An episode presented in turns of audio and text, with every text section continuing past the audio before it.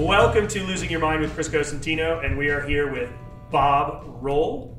So, for those of you who don't know Bob Roll, some of you see him on uh, when commentating for the Tour de France, correct? Yes. But Bob, you were one of the first riders from the U.S. to race in the Tour. Correct? That's true, yeah. First American team in the Tour de France. and you are a Bay Area native. Yeah, grew up in the East Bay, born in Oakland, uh, deep roots in San Francisco, three or four generations uh, on my mom's side, and way, way back to the 1800s on my dad's side. So uh, I have a long and uh, not not contentious, but definitely interesting history with the Bay Area. So, how many years did you race professionally, both on the road and you also raced professionally off road? Yeah, 14 years pro, 14 years. Which I could have done the same amount in maybe seven or eight, but I was stubborn. So. So, what's really, really interesting, and I mean, I know the story, but a lot of people don't know the story of how you discovered racing and also how racing discovered you. yeah, in the East Bay in those days, this is early 80s, um, it was actually a pretty robust bike racing scene. Um, it was one of the hotbeds of American cycling.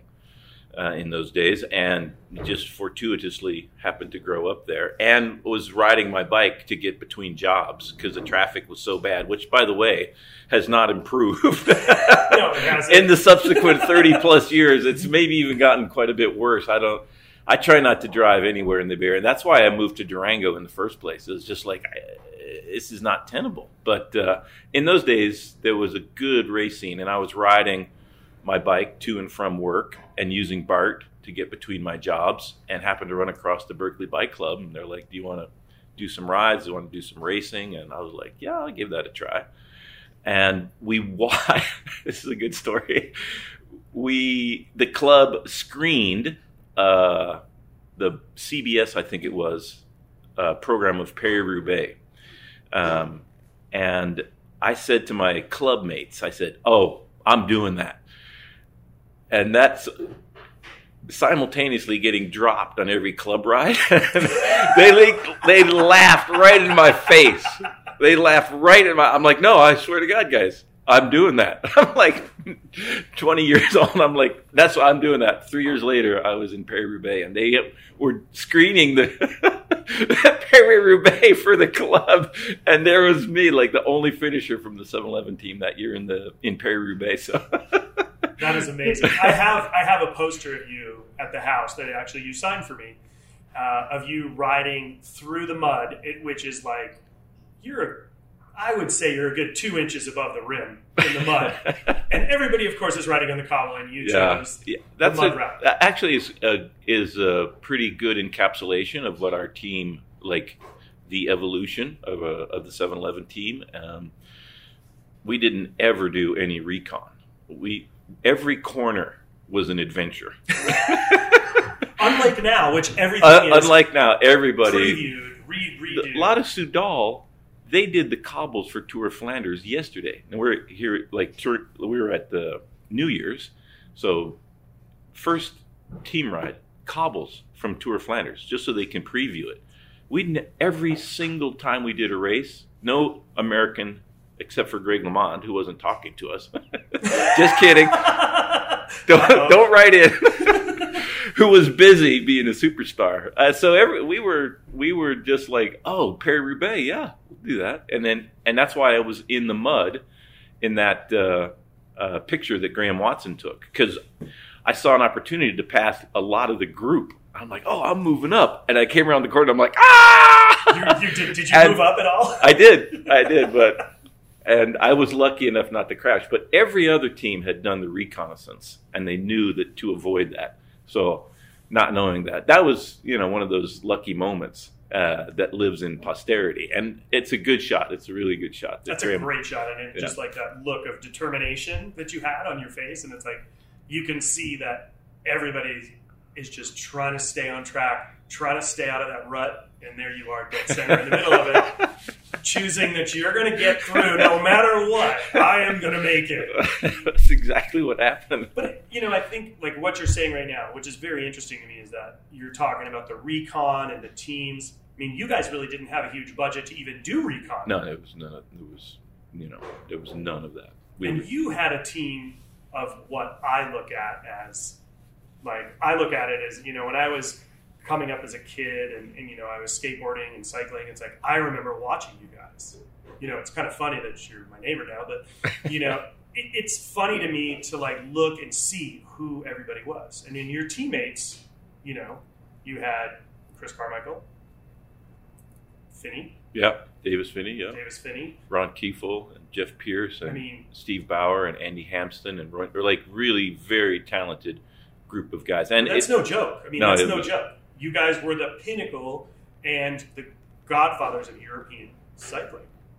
You know, going first to go Yeah. to, and I don't say that because of your age. I say that because you really inspired so many people to get on the bike and take that chance to go. yeah, it was. you Uh, opened the doors. it was the interesting times. It was, and that would have never happened without the the, the talent, just the God given talent that that group of guys has, uh, and that's uh, something that I think about a lot. Um, because now the, the the knowledge, like you could be from anywhere in the world, and just go on the internet and learn enough about professional racing to become a pro. You can look up aerodynamics, uh, FTP, diet, uh, strength versus race, uh, weight optimization. You could watch every mile of every race on the whole calendar. You could grow up in Antarctica and become a professional bike racer if you have the talent now. You would probably be really good at like the super cold days and the shitty weather days, but I don't know about the hot days. You days. could ride. No, you might. Yeah, in the middle of the tour, you might be dying in the mountains, but but we didn't have any of that. So you can only imagine the difference and the talent required and the determination, like you said, for that group of guys to go over there, forget about everything, sacrifice everything, uh, and believe that it was possible. And it's been, you know, it's stuck with me. It's been a real honor, and uh, I got to tell you, without my teammates, that would have never happened. Without that specific group of guys, don't think that it would have ever happened for us because we were actually dedicated to each other's well-being. You guys are all still friends. Yeah, And we're the only team from that era that has uh, a reunion. Really? and every couple of years, we all get together somewhere, you know, uh, and do some rides and tell the stories. Believe me, no other team is doing that. Well, I mean, you guys set a precedent. You were there as a group. Yeah. You guys celebrated together. You celebrated failure. You celebrated success, all with a smile. yeah, And I think that that is different. I think you're right. it's Such yeah. a big, it's such a big dollar game. yeah. And you know, if I may ask, you know, you can tell me to pound sand if you want to, but a salary then compared to a salary now is astronomical difference. correct? Yeah, there was very, there was, yeah, was very. There's no retirement money. Nobody. I mean, the- you had not the best bikes- guy. Your bikes were taken care of. Your transportation, um, two to a room, maybe three, depending on the room. two to, two or three guys. Yeah. And um, did you guys have this? There was no big giant tour bus. No, we didn't sure. have the buses. We had little sedans, two sedans. One of the guys had to drive one of the cars. One of the teammates had to. So talk about okay. So you just finished a day at the tour. You Yeah. just finished out the do 250k stage, And blazing hot. How did you guys decide who was going to drive? Did you guys do rock paper? Scissors? I usually I did a lot of the driving to torture my teammates some more. rock paper scissors. Bob wins. Oh God, he's driving. yeah. Oh God, I don't want to drive, but I don't really want Bobke to drive. Well, all right, maybe we'll survive.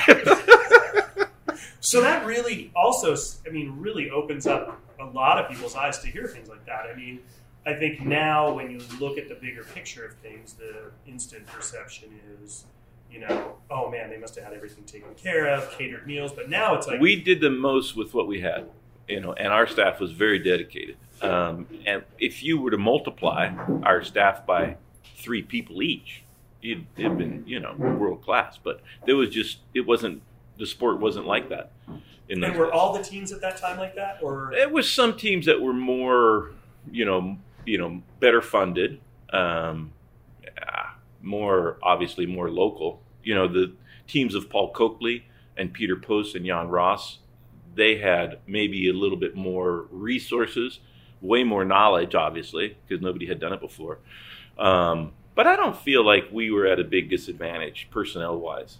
The, the, our staff was so good and so dedicated, and we had so much passion for what we were doing that it made up for whatever we were lacking in shortfalls in, in money. Or, yeah, Mean, resources. The fun that you guys had. I mean, Oh, we, pic- nobody had more fun than we The did. Nobody. outtake pictures that I've seen. I mean, I've got a picture of you with the bicycle glasses that somebody sent me. I mean, the fun that you guys were having. I showed up to a race uh, to a stage in the tour wearing those, and you can only imagine if we had a sunglass sponsor in those days. You would have been screwed. But it's but that to me is like that embodies what to me cycling's about. There's there's a form of individualism Yeah. as the at the same time there it's a team. Yeah. You all work together, but yet you're allowed to be who you are. yeah, And I Absolutely. think that's what was is really special about it. I mean, everybody has their specialty, everybody has their Right. job. You know, it's like maybe it's your day to, that they're going to let you rip it and Yeah. go for it, or maybe it's the day that you got to help somebody else. And I think it was so apparent in all the footage and all the videos and all the images and watching as a kid, watching those races and seeing you guys were having fun no matter what. And that to me was really cool. There was. It's funny. Like if you look at the 24 hours you have as a bike racer, um, what you do with those, and you sleep eight or nine, and then you race for five, six, or seven. That doesn't give you that much time. And guys now, like they look at their files, how much they weigh, their hydration, what their watts were like during the race. We didn't have any of that. All that time we spent telling stories about about what happened, and I ruled the roost in the storytelling. Believe me. So our dinner conversations, people, the other teams would look at us. They were just like longingly look across the dining room, like those guys haven't won a race in three months. Why are they laughing so hard? Like they they are having the best time. And and after a couple years, all of the European guys came over, like, oh. I'd love to be on your team. It looks like so much fun. I'm like, because well, they were probably getting the beat down. yeah, oh yeah, You can have a potato for dinner. yeah. If they didn't win, no dessert, no talking. I'm like, and that's ninety percent of the guys every day. So, You know, so when it- you when you look at your experience um, then, right, from Yeah. racing, and you're looking at it now, do you? You don't have to answer this because it could shoot you in the foot, but do you feel that it's lost that luster of, of fun and love, and it's so it's gotten to be so technical and so number driven that and like you and I have talked about this in the past and how much fun certain riders are always having fun and you can see it. And but do you feel that it's lost some of that luster and it's all about the win, the money, and the numbers? there's less there's fewer moments of that. That's for sure. But there's always always guys that are outside you know of the norm and peter sagan is a great example of a guy Peter Sagan having fun and without the fun it, it- he wouldn't and he's so talented he can have fun and still win the biggest races naturally talented, Yeah. having fun. Like like for instance, I think uh, last year Sup coming out of nowhere, yeah just that was great blowing everybody's doors off. that was awesome That was awesome. He did it with a smile on his face. Yeah, he's having a good time with a smile. Yeah. And he and to me that is that love of the sport. yeah And I think I I love watching the tour. I wake up every single year. I mean, you and I text during it live, which I know you're probably not supposed to. don't tell my bosses Tatiana's that's during the commercial break Tatiana's like, stop texting Bobby. He's working. I'm like, no, we're te- this is stupid. Like back and forth. And Easton's my son's laughing at it. Like he's the one who wakes me up first thing in the morning to come and watch it Nice. because you know it is exciting. There is still that love and and I mean the scenery, the the whole experience. And I mean you've done multiple different races throughout Europe, not only commentating but racing. How did this love of food and wine start to come about? Was that when you were racing for 7 Eleven, when you were living there, or when you were traveling through? It's funny. My parents had a real appreciation for gourmet food, and my I think my dad was probably the first, at least in the East Bay, one of the very first people to appreciate uh, the famous wine regions. And we had bottles of Burgundy, and starting in the 1960s. You know, he he was a bit of a Francophile, so he loved. You know, he was just loved French culture, and uh, and and my mom loved the cuisine and uh, you know, did, took cooking classes and and you know, Berkeley, Oakland, San Francisco Oh, was yeah. a good place to be if you had those sort of uh, pursuits. Um, so for me, there was an interval of time when I thought whatever my parents were doing was totally uncool. I was wrong course. about that. Of course, every- but yeah, every, kid. kid, right? Yeah. I was wrong about that. So, and it's funny. It took me until after I was not racing anymore to appreciate what they were into, what they thought was of value. And it turns out that it's pretty cool. This So is actually water pouring, not wine. this is water. subsequently, uh, I've totally gotten into, you know, fine dining and good wine, and it just it's a furthering of the conversations you would normally have at a, din- a dinner table. Um, so when we're traveling and we do, you know, seven eight hours on the mic for covering the races, then it's like dinner time and the stories come out, and it's we have such a great crew now at the tour that it's just been a sort of extension of my childhood, my whole life. So now Yancy tells stories, and Christian tells stories, and Phil and Paul. Paul, sadly, no more stories. Uh, we'll be telling the previous 32 years of stories for the rest of the time that Paul generated by himself. So I'm looking forward to that. Um, but it's just a great a great posse of guys, and uh, you know the Bay Area, to be honest, was a good place to grow up, if, and still is, if you're into that sort of thing. Which I think is, you know, some of the hallmarks of a good life, a good living. Well, I mean, if you think about it, you- you just touched on two really huge components of, of the Bay Area. You have, well, it's the, the birthplace of mountain biking, right? Cycling hotbed, brilliant food, and Napa, Sonoma wine. Yeah. I mean, you're like surrounded by it. I mean, we are basically in, I like to call it mini Europe, where everybody speaks English sometimes. Just depends on where you are for the day. And Yeah. and I think that that's what makes it great. Like just like when you're in Europe, you can go from you know country to country pretty quickly. Here, you can go from neighborhood to neighborhood and get different foods from Yeah. all over the world. No, it's And I think that's what makes it so special. It's a similar growing climate. It's Mhm. you know you can go skiing in four hours, or you can be surfing, you know, right down the street. And Yeah. I think that's what, makes it pretty. And Napa and. Sonoma is just a phenomenal part of the country. I just absolutely love it up there. and the riding's awesome. the writing is is is is world class, and all the wineries and the food is it's just it is really amazing. And you know to, to ride hard, you get hungry and thirsty, and and this is the right place. It's the right place for that. So, how did you make? A lot of people don't know. I know because I was actually from Rhode Island, and you rode for Proflex, which is a Rhode Island-based company. That's right. And I remember you showed up on a motorcycle with your Proflex on the back and did a race in Vermont That's that right. I was at, and I was like, "Holy shit, that's Bob Roll! How the hell did he get here on a motorcycle? I thought he lived in Durango." We were all shocked that you were there. It was my first official real the pro bike the pro flexers had The that. Pro so Flex. I thought it would be a good uh, like publicity stunt. Yeah, you showed up, and that was like the, the. I mean, that was like the first like crazy fork with the elastomer. It started Yes. with a stem, and then it went to the elastomer Yes, bumper on the fork, and it had the rear suspension elastomer. Yeah. It was Oh. one of the first full suspension mountain bikes to be raced on World Cups and NORBAs. And they, I mean, they were good bikes. There was a lot of great people out there. Solid bikes, yeah. And you know, we used to. I used to go to the factory. I mean, I had Mhm. Fat Chance, and we had uh, those guys were up there in, in Massachusetts. And it was such an interesting thing growing up in New England because it's a totally different style of cycling. We didn't road cycling wasn't as big there uh, for me at least. It was all about the mountain biking and the single track and the rock and the gnarly, and it's rough riding. It's very technical. It's very technical mountain Really bike riding. Lots of poison ivy. Um, you can ride all throughout, like Vermont, and New Hampshire. I mean, the riding's incredible, right?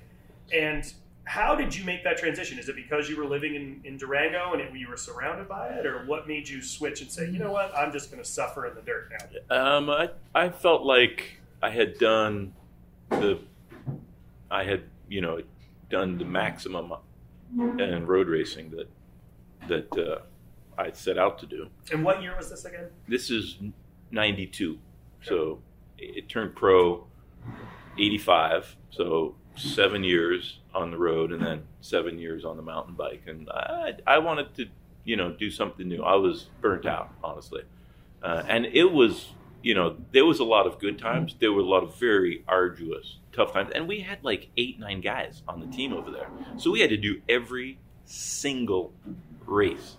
We have one week. Tour of Flanders, Ghent Wevelgem, Paris Roubaix. So this is at a time. Let, let, And then the next week, Flèche Wallonne, Amstel Gold, and Liège Bastogne Liège. And then straight to Tour of Romandy, and then Tour of Italy, then Tour de France. It was a murderous schedule. so and, your team number. How many was on? How many riders were on 7-Eleven at that time? I mean, I, it probably, you know, we had two programs going one Okay. for North America, so that was five, six, seven, eight guys, and one in Europe. So the Europe guys would only race in Europe, not in the US. Well, we, we would, you know. would you float people back and Yeah, forth? we would definitely do that. But we had, you know, we started again. Wevelgem. Eric fly, Eric Heiden had to fly. He was going to medical school at Stanford. We only had five guys. They wouldn't let us start. He had to fly to Brussels, drive to Ghent, sign in, just sign in, get his race number, drive back to the airport, fly back. and he didn't even race. didn't even race. Otherwise, we couldn't have started Ghent Wevelgem. And Ron Kiefel got third. See, that's amazing. See, that's like the European teams are like these guys are from a different planet. They're like California. Like, where's that? It was like like Columbus going, you know, to the edge of the flat world. So it it, it was. it's hard to it's hard to describe like how logistically impossible it was what we did, but you know we wanted to we wanted to do that, and so you know the logistics is a big part of cycling, unlike any other sport. Not just the race itself, The which- getting ready, the training. yeah, all of that stuff, all all all of that stuff. It's a commitment. Yeah, it's a definitely commitment, and you can't do that unless you're crazy about it, and, maybe a Little bit crazy, Yeah, I think Period. there's something about you know, it's like it's there's something about suffering yeah, that in cycling I think is it's it's part that you have to embrace, right? And I think absolutely. um, you know, I remember the first time we met, and it was in Durango, and I was staying camping at John Bailey's place. I had just finished Montezuma's Revenge on a single speed, and John Bailey and I were going into town to get something to eat, and you were riding down the street with your daughter. And John introduced me to you, and he told you that I had just finished Montezuma's, and the look on your face was of sheer like, "Are you dumb?" and I remember your daughter called me a knacker. I will never. She was like, "You are a knacker," and I looked at Bailey and I was like, "What the hell's a knacker?" I was like, "I'm sure that's some kid word I don't know yet," you know. And it was, it was pretty funny because you it was it was such an interesting time because it was I was in between races at that point. I just finished doing Montezuma's Revenge. I was in Durango because they had the World Cup there that weekend, and I Uh-huh. was checking out the course and hanging out with Bailey. And then I was heading back to Leadville to do the Leadville 100 on a single speed. And Bailey was telling you that, and and you just looked at me like, "You're doing what on a single speed, and why?" Yes. and you know it was a situation in time where the suffer was fun Yeah. it still is but i rode a single speed because i'm dyslexic and i couldn't shift properly and nothing could break except for me so i had nothing to blame other than myself I mean, suffering is suffering's powerful Yeah, right? it's the coin of the realm. That's what bike racing's about, and it's a, you know, the opioid epidemic we have. Yes. Is people don't, they have lost this this sort of basic value in that, and and, and if you don't have that, it's impossible to be a bike racer, and uh, you don't necessarily need to, you know, go through that all the time, but you there's moments when you need there's to. moments you absolutely that's an essential. That's as important as air in your tires. And uh, and bike racing brings that out in in people. And uh, you know you can make up a little bit your ability to suffer for you know your VO2 max. A little bit a few percentage points. But when you get to the very top of the pyramid that's the difference between you know fifth through 20th and first through fifth in the Tour de France and the Giro and the Vuelta. Um, so it's it's intriguing to watch people, men and women, go through that, and it's bike racing brings that out better than anything. and if you're doing a 24 hour mountain bike race on a single speed, like for me, two and a half hours was plenty. And I'm like, and you told me like, and I'm like, it's how long? and you can't shift. And I told you, I remember this is why Ruby called you a knacker. I said the derailleur came after the single speed. That's what evolution is. And you're like, you didn't explain the whole reason, the whole dyslexia, but I was like, I looked at Ruby and Ruby's like, you're a knacker, which was an expression that the British cyclists used to be knackered, which is in the slaughterhouse when they clobber an animal. They, that's Ah. you knacker them. They, It's only how many years later that I finally figured out. I'm glad we could uh, that we could shed some light on that expression. Blammo! So when the Brits would say, "I'm knackered, mate," that meant they that was like almost lights out. And that's when you go into the pain cave and there is and a find moment- out who you are. That's true, and I think that is a really powerful moment, right? Like Mhm. 24 hour racing, we call it the witching hour, and it's around three o'clock in the morning. and that's when Yeah. you like I've seen spaceships. I've come, I've come back into I've come back into laps, and I was I told my wife I was like I, I saw the aliens. They're coming. She was like, okay, here's some food. Shove food in me, and she just pushed me back to the back. She's like, I don't want to have this conversation with you. Go, and you find out who you really are. You Yeah. push through those moments, and once you get to the other side, it's not that long to get to the other side. That moment switches. You get through that pain moment, and then you find out what you really have left. Yeah. Because you know it's it's you gotta go. Yeah, it's it's uh, it's it's an it, it's it people. Some people don't like that, and they get they are exposed to it one time and quit the sport. For, Well, it's And- in, in anything, it's I think it's also the fear of the unknown. Yeah. You're scared of what could happen. Yeah. What could possibly happen? Maybe you'll fall down. Maybe you'll get up. But I Right. think the measure of our success is how we learn to deal with the problem. I just look at that that pain cave as a problem. How do I get past it? You know, I Yeah. mean, you you would get up in the morning. You'd do 225k, go to bed, get up and do it again. Like I can't even fathom that concept of doing that over and over. and there over. is a lot of hard work to to have those epiphanous moments. You don't just think, okay, I'm going to do Milano San Remo, and on the Poggio, I'm going to go deep into the, you know, the outer stratosphere of suffering. That's just not. It, you have to sneak up on it for for weeks and months and years, and then, uh, I mean, that's an extreme example. You know, 300 kilometer, you know, classic race in the springtime when the weather can be bad, but. Um, everybody can push themselves beyond what they think they're capable of. Almost everybody can do that. What was your And, and cycling requires that you have to do that Every day. Yeah, almost every day. of all the classics that you raced? What's your favorite that you raced, and what's your favorite to commentate Mm. now? yeah, I I loved Liège, Bastogne Liège when I was racing. Uh, the, and physiologically, those hard two, three, four kilometer climbs that came that come very frequently and adds up to a tremendous amount of climbing. But I love Liège, Bastogne Liège. Crap weather, vicious field, really hard, 280 kilometers, um, uh, and crosswinds and just vicious. And I would feel bad for 250 Ks. And then all of a sudden, like, oh, now, okay, let's go, guys. And if I was still anywhere near the front of the group, it it uh, it was fun. And commentating, it's a good question. Uh, uh, you know, classics wise, probably Paris Roubaix is the best one to commentate on. Um, Grand Tour, Tour de France, man, it's like, man, it's just so much drama, and the teams are much more willing to, or they have enough resources to be able to get those stories to us so we can share them.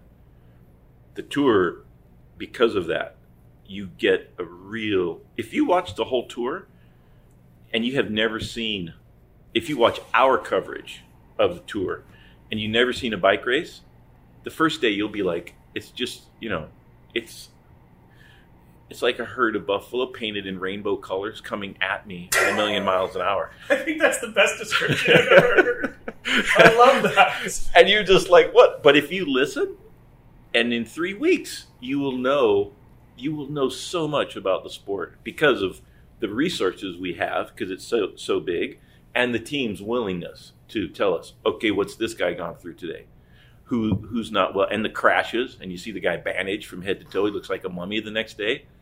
That's brutal. It's brutal. It's grim. Um, and you you will you will learn our sport. So I love working on the tour. I love it. It's absolutely phenomenal. It's the best three weeks professionally of the year.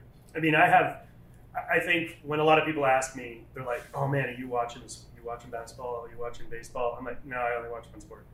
And they're like, "How do you watch cycling?" I'm like, "Well, how do you watch basketball?" I'm like, "How do you watch football? Football's dudes in tight pants jumping on each other, grunting. I don't understand it." And they're like, "Well, you guys on bikes ride around in tight pants." I'm like, "Dude, it's totally different sport. There's no negating each other's sport. I'm not saying No, of course one is diff- one is better than the other. Yeah. I just enjoy the chess aspect. I think that cycling is almost like chess in a way. Absolutely. It's all about your moves. It's all about pre-planning, but it's all about getting ready, the thought process, the being able to go into the hurt cave, and how long can you stay in the hurt cave. But watching the tour every year, there's so much to see and so much to learn. I mean, there's technology, there's equipment changes, there's aerodynamics, there's new clothing materials. I mean, every year there's something new, right? You guys are always sharing new stuff. But I think for me, the classics are always important. I think that is my special place. Like Paris Roubaix lands on my birthday every few years. That's why, you know, two years ago, I reached out to you and I went and rode the Paris Roubaix Sportif the day before. And you reached out to Paul and thank you, you know, for doing that. And he got us into the VIP area and we literally stood on the side of the velodrome, velodrome. That's awesome. I mean, Easton was standing next to Stuart O'Grady. I was watching Jonathan Vaughters pull his hair out. Literally, I mean, he had clumps of his hair in his hand that year because his guy was in the top three. But I was watching, you know, watching that moment from after riding it the day before. hmm Yeah. You know, and I went into that event not in the best of shape. I was too heavy. I had just spent a week in London and a week in Paris eating. And I get there and I'm too heavy. And my buddy Terry Curley drags my fat butt the whole way. And you really realize how fast and how hard it is when you're riding on those cobbles. Like riding through the Arenberg Forest, to look to the left they every year have the annual tractor drag where they grind up all the grass so nobody can ride on the grass on the side of the road. Right? Yeah. They don't want anybody to be able to ride on something smooth. They want you to suffer through the middle. and it is insane. Like yeah. riding it the day before, then watching them come through in the same spot the next day. I mean, I was going full gas. You know, you start as you're going to Nuremberg Forest, as you know. You've got a nice lead up. It's all smooth. You give it everything you got. Get on those cobbles, and you're going. And all it takes is one person in front of you to stumble, slow down. You're done. Yeah. You're over. All that moment, all that gain you think you're making, comes to a screeching halt, and you got to start it all over again. Because the faster Yeah. you go, the more you float. Right. The slower you go, Yeah. It's- And it's literally like going 10 rounds with Mike Tyson to your undercarriage. right? I mean, there's no other way to explain riding. it mauls your junk. Yeah. It mauls your junk. I mean, I don't care how much chamois butter or DZ's nuts you put under there, how many, like, it's brutal.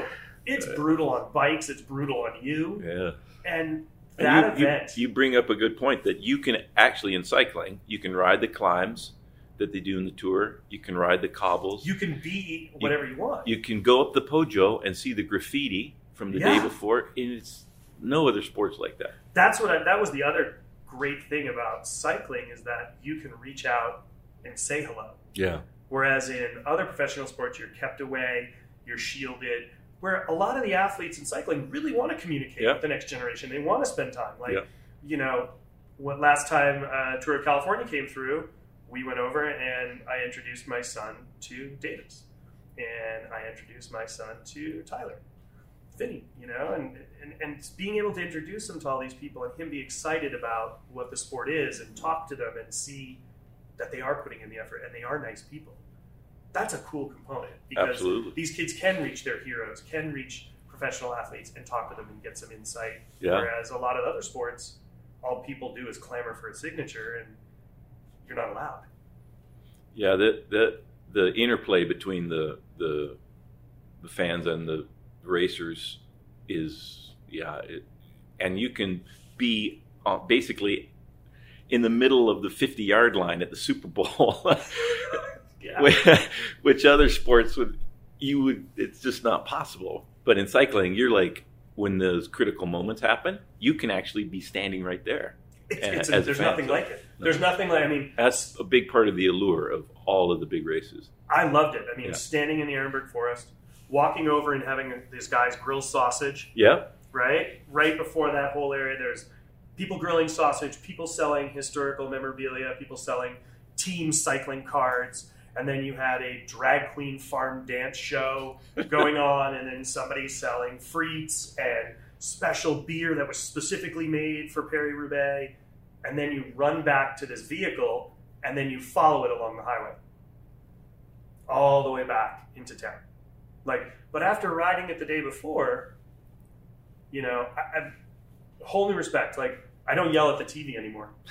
Go faster because I know they can't go any faster. Like, my son would be like, "Stop yelling at them, Dad. They can't hear you. You're an idiot.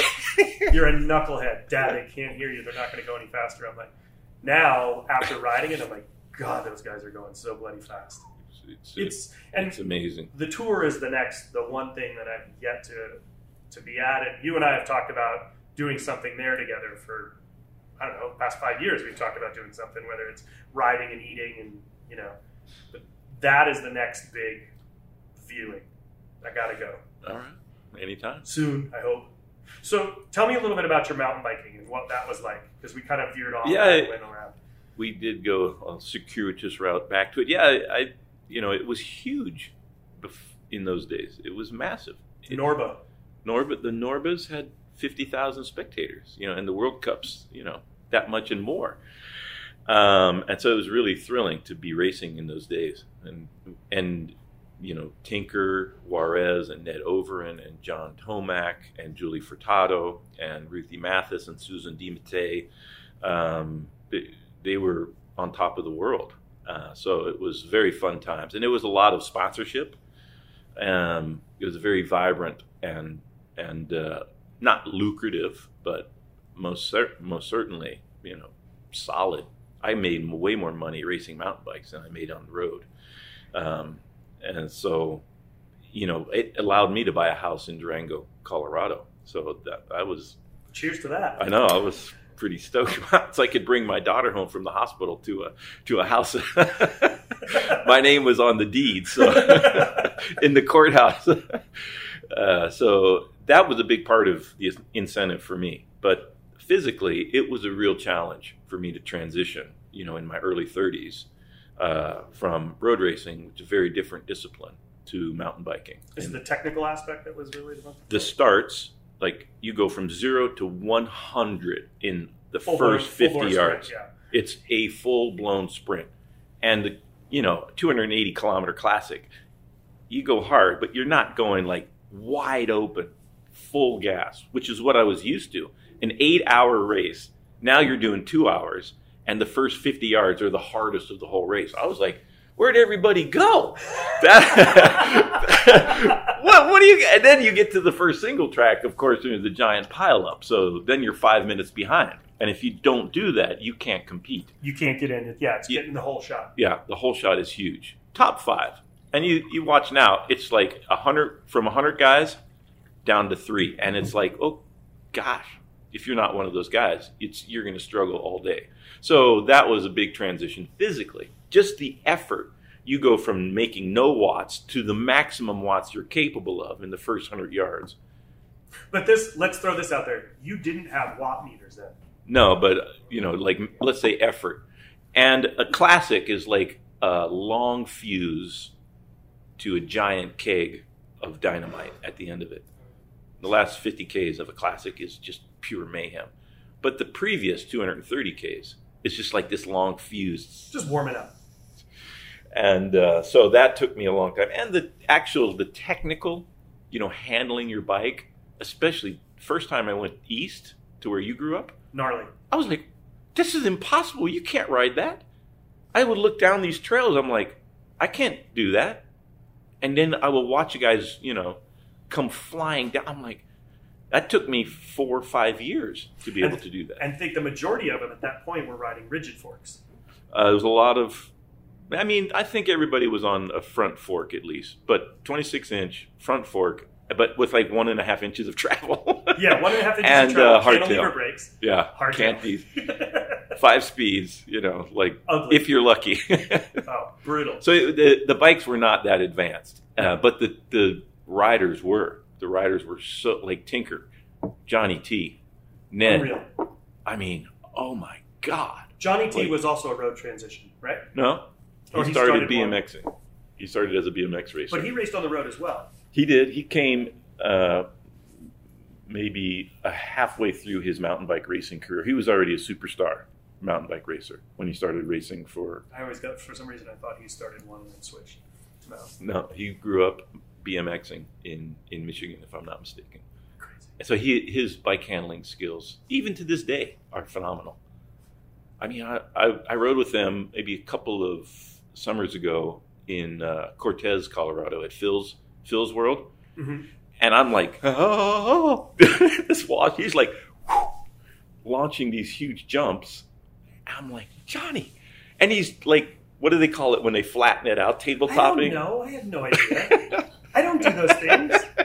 I don't either. I don't even know what they're called. I have enough trouble just keeping the rubber part down on the road, let alone doing so, jumps. so technically, it was a long transition, and to conserve your energy, you have to be smooth to be competitive against the very best guys. And you watch Nino Schurter now, uh, or Kate Unreal. Courtney, you're like, oh my god! And you look at the trail, you're like, that's all rock, and he's just like, like the Jetsons Oh, just flying I'm like, that's brilliant. That's beautiful. Love it. But I, it took me a long time to just be competent enough. I wasn't completely exhausted at the bottom of each climb. That took a long time, which I didn't really count on. But I was so stubborn. I just kept plowing away at it till I was at least good enough to get close to a podium in the NORBA. And uh, that was really gratifying, actually. And as gratifying as, you know, being on some of the first American teams to do the big races in Europe. Uh, but that was like that was more personal gratification. You, there's less of a team element because the aerodynamics are not the same in mountain biking. Yeah. It's a it's a part of the sport now because people are going so fast. Uh, but in the early '90s, mid '90s, that was like you're just out in the forest by yourself, like drilling it. you don't need, and I would like kind of get lonely sometimes. Like, oh, there's nobody around to tell stories to. Like, I guess I'll just keep going hard until until they tell me to Until stop. I find somebody. Oh my god. But it was thrilling to race mountain bikes. I really, I'm really glad that I did that. I'm really, uh, in a lot of people stick to their road career or their mountain bike career and never try other disciplines. But I'm very happy that that I did that. And now I, I ride mountain bikes whenever I can. And not as incompetent as when I started. Well, also the riding's a lot different out here, right? So you're Mhm. riding over in over in Yeah. Tam and over Yeah. in the headlands, and it's all it's big fire so roads, much fun. It's And so it's- awesome. super flowy and beautiful, unless you go to like Tamarancho or something. And else. the, the vistas, you oh, know, it's stunning. and Durango, like there is a million miles of world class mountain biking. Oh, there. It's just absolutely phenomenal. So you're how much are you riding still now? You're riding you ride on the rollers and training. Yeah, I ride the rollers for maybe 33 minutes. That's my maximum. Maybe 44 if I, can't can. ride rollers. I'm that idiot who like shoots off the front. Well, if you if you put a video on your computer, like I can watch Ghent Wevelgem and ride the rollers. Like I can watch the last 20 Ks and in 35 45 minutes I can get a little workout in and do my homework for for uh, who's riding well for the next Paris Roubaix or the next Liège Bastogne. That's smart. yeah, I started I started using uh, Zwift and a Wahoo trainer. It's a little bit safer. I'm not going to go shooting off the front. Oh, the I gotcha. It's yeah, cool because I can can't. actually ride against. I can ride with my friends who are living in Chicago or LA or whatever, and Yeah. we'll do training rides. So you actually, speaking of that, you used to do roller races, I did a few of those. Yeah. like the head-to-head roller races in Durango. Yeah, those were thrilling. I don't know if they still have that, but in Durango we have every winter uh, uh, Winterfest, and uh, it's called Snowdown, and it's a different theme every year. And there's events. There's like a trivia contest. Um, there's a big parade, and there's roller races. So everybody packs in to the high school gymnasium, what used to be the high school, the old high school, the Smiley Building, and and uh, it's just everybody's drinking beer and having fun. And I was stupid enough to do that a few times because it's 15 minutes as far as you can go, uh, and it's very very painful, excruciatingly painful.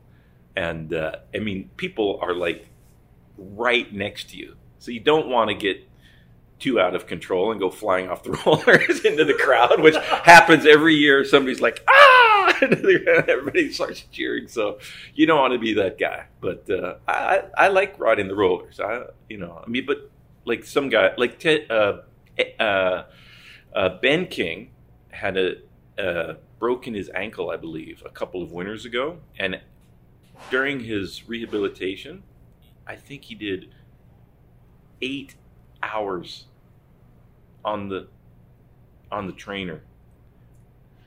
Yeah, because one of the I think Alex Howes did.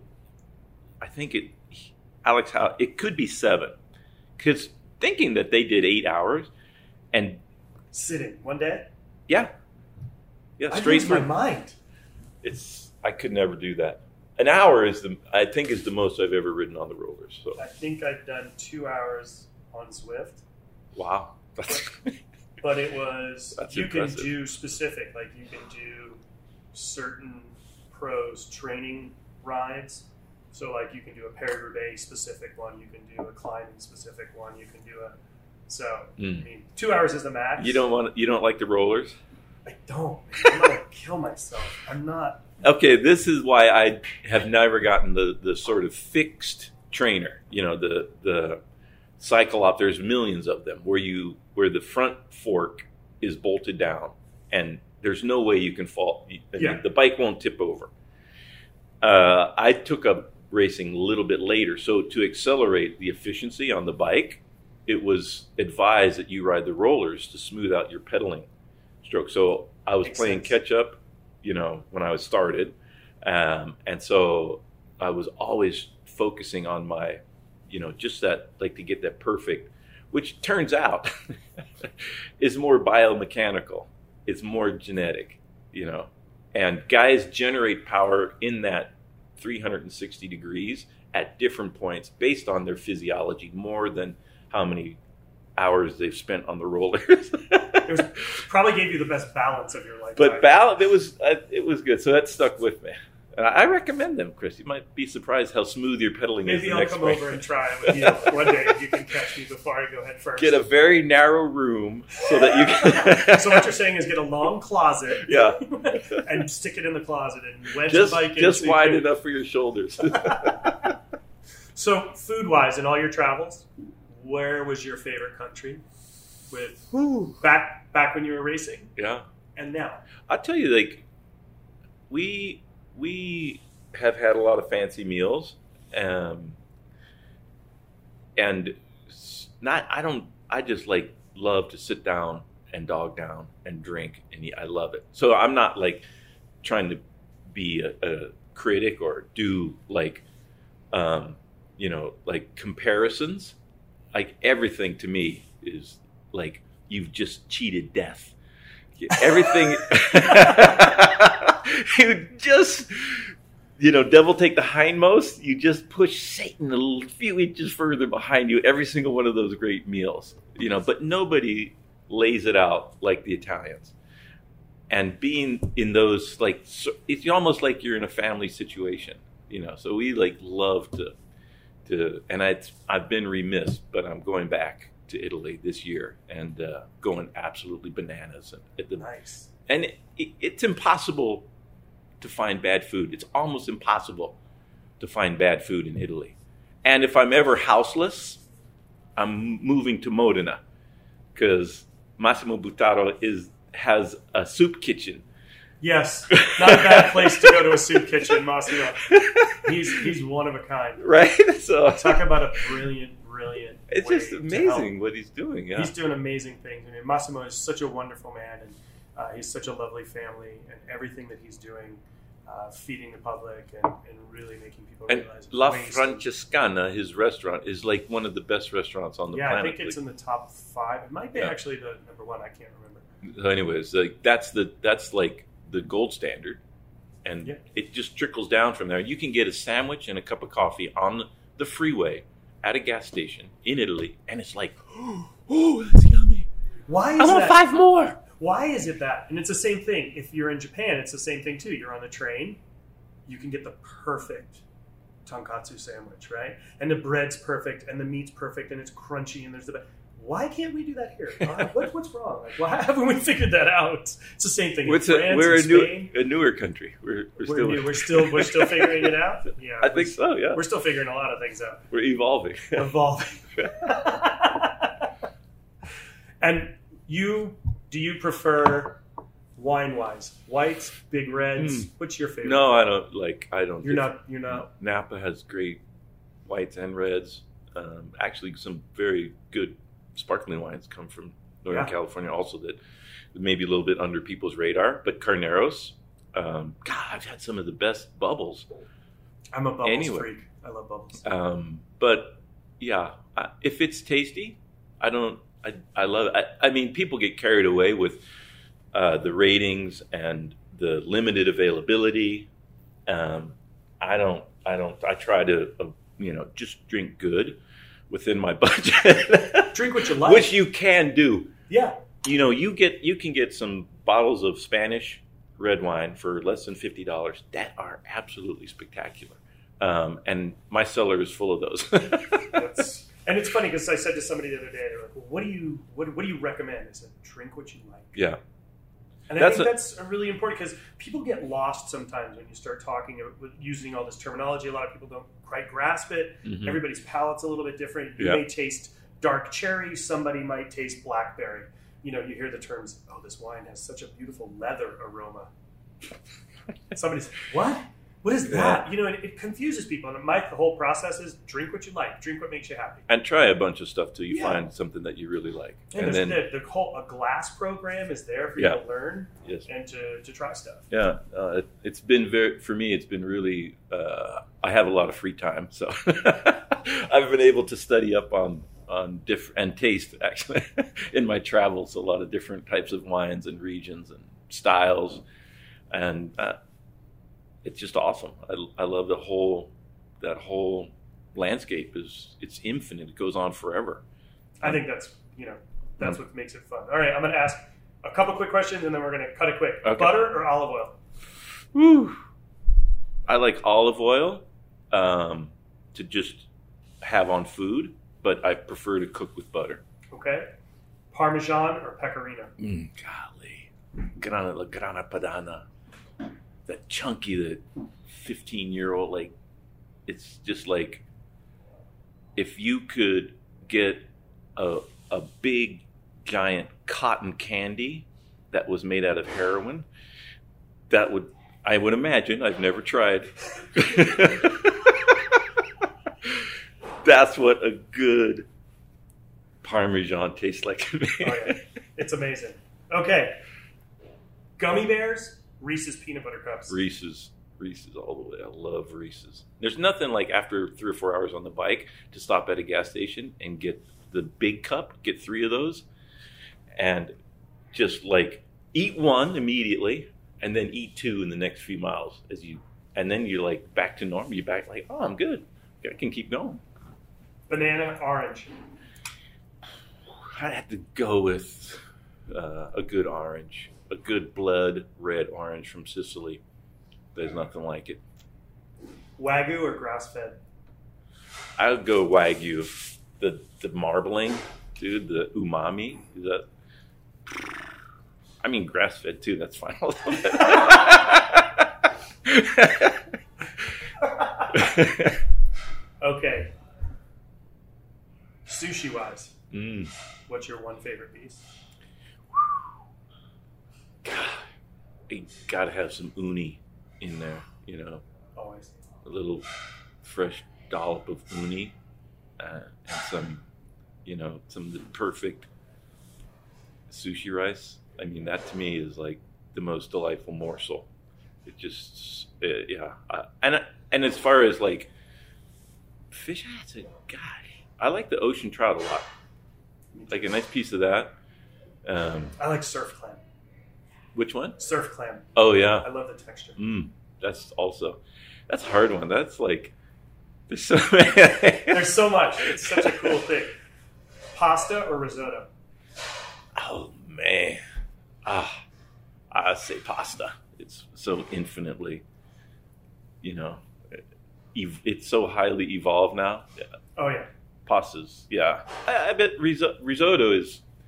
I mean, if I like could line out my week, it would be, you know, five days pasta, but two days big fat risottos for sure. Okay. Kale or arugula? Kale, I like kale. God, I'm so over kale. Um, Kale's good. It's yummy. It's good. I mean, Fresh it's- kale right out of the garden. I know it's is- delicious. It's just I like the pepper and arugula. I mean, trust me, I eat. I don't like arugula that much, if I'm honest. It's too. It's. It, I know it. That's. Okay, on it's your too bitter. It has too much Oh, bitterness. come on. All right, on your frites, mayo or ketchup? Golly, I like the. I like. You know what I like to do is dip one in ketchup and then just a tiny little bit of mayo. So just that is. I know you've been. It's in like Bel- Thousand I know you've Island. In Belgium enough, Belgium enough to know that's like all they want is mayo in there. They. You can't. It's hard to find ketchup Yeah. at a frites. Then they make great French fries. Maybe You know the why? best on the planet. You know why? The di- double dipping and the Yeah, temperature. You know fat is. It's, it's horse fat. Is that right? Yeah, God, I didn't know that. yeah, it's horse fat. Not all. Okay. So you're going to be at Campo I can never eat can. in Belgium No, you can. No, it doesn't matter. Horses die, right? They They die. That's Okay. natural. So you're going to be with us in Campo Velo in April, Yes, absolutely. which we're looking forward to, and uh, looking forward to hearing your commentating coming up this year. It's going to be a fun year. I'm sure you're going to be really busy. Um, I'd like to give a shout out to Paul. Yes. I know he was a very good friend of yours, and Yeah, we we plowed through the world for the last 20, 20 years as hard as we could, and I'm I I want to thank his family for letting me have that time with Paul. He's a very special person, and the coverage, the understanding of our sport is not ever going to be the same without him. it won't be. I agree, and uh, I just wanted to let you say that. Thank you. Have a few words for Paul. Has uh, really, really affected a lot of people all around the world. And Yeah. he's a really, really wonderful man.